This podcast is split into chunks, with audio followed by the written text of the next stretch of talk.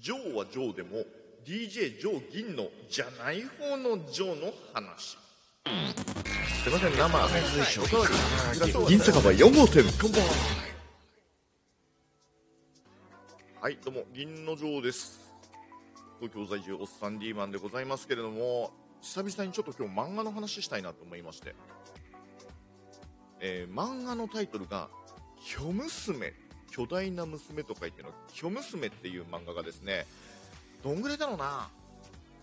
ここ10年ぐらい前の漫画かな、えーありまして全5巻ぐらいのね、え漫画なんですけれども、えー木村昆先生というね、えー神戸在住っていうちょっと知ってる人は知ってるかもしれない。アフタヌーンとかそこら辺のね、え漫画雑誌ご存知の方はねあの人かなっていう風になるかと思うんですけれどもその人のですね、えーなんだろうギャグ漫画か。ギャグ漫画だね。うん。えーそんな漫画がありまして個人的にはちょっとね僕の中のバイブルまではいかないかな純バイブルぐらいな、えーすごい大好きな漫画なのでちょっとこれおすすめしようかなと思っております。で主人公がジョーさんっていうのよなんか親近感持ってるよね、えーこのジョーさんことこと、えー、巨娘逆だな。巨娘こと、えージョーさんなんですけれども、えーその名の通り身長181センチの超でけええーなんて言えばいいんだろうな。男勝りって言った方がいいのかな。あの歩くとね足音がズーンズーンっていうぐらいですね。そのなんだろう体格もそうなんだけれどもなんかでけえのよ。でけえのよ、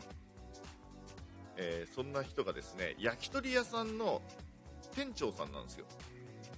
で、まあ、焼き鳥屋のね迷惑客ですとかなんかこのアルバイトですとかはたまた周りの取り巻くいろんな人っていったところがいろいろトラブルがあるところを、まあ、このジョーさんがね、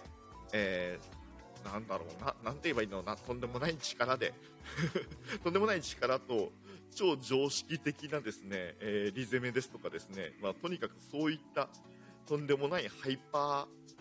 ウーマンなのかな？うん。が、あのーまあ、すんげえ力強くで解決するっていうですね、えーそんな漫画です。はい。で、まあ、出てくる人間も一癖二癖めちゃくちゃあるし、絵の癖もなかなかでですね、えーどうなんだろう？ハマる人とハマんない人とね、ちょっと差が激しそうな漫画なんですけれども、ただね、接客業を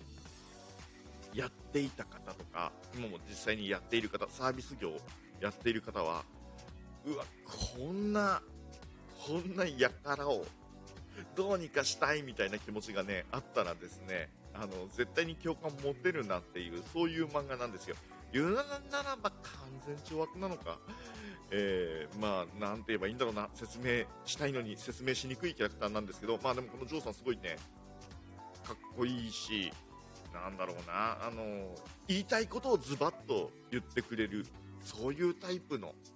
えーちょっと胸がすくタイプのね、漫画なので、えーもし、ちょっと見つけたらですね、これ今、今もこれ休んでんのかな？一応5巻で完結だったのか？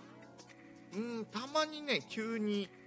急にまた連載したりとかね、ライフワーク的にまたちょっと続きもね、書いてくれるのかな書いてくれたらいいななんていうふに思ってるんですけれども、まあ、すっとんきょうな変な人たちがたくさん出てくるところをですね、不条理を、えーもっと不条理で、そして、なぜか、えーすごい、心がスッとする感じでですね、えー読める謎の、えー漫画の一つかもしれません。まあ多分何かね、ネットでも、えー読んでみれるかなと思いますので、あの、試し読みとかね、えちょっと見ていただいて、えーあ、こういう話好きだな、なんていうふうに思った方ですね、ちょっと読んでみてはいかがでしょうかっていう完全に個人的な、ただ好きな漫画を、えーおすすめするだけのコーナーでございました。それでは、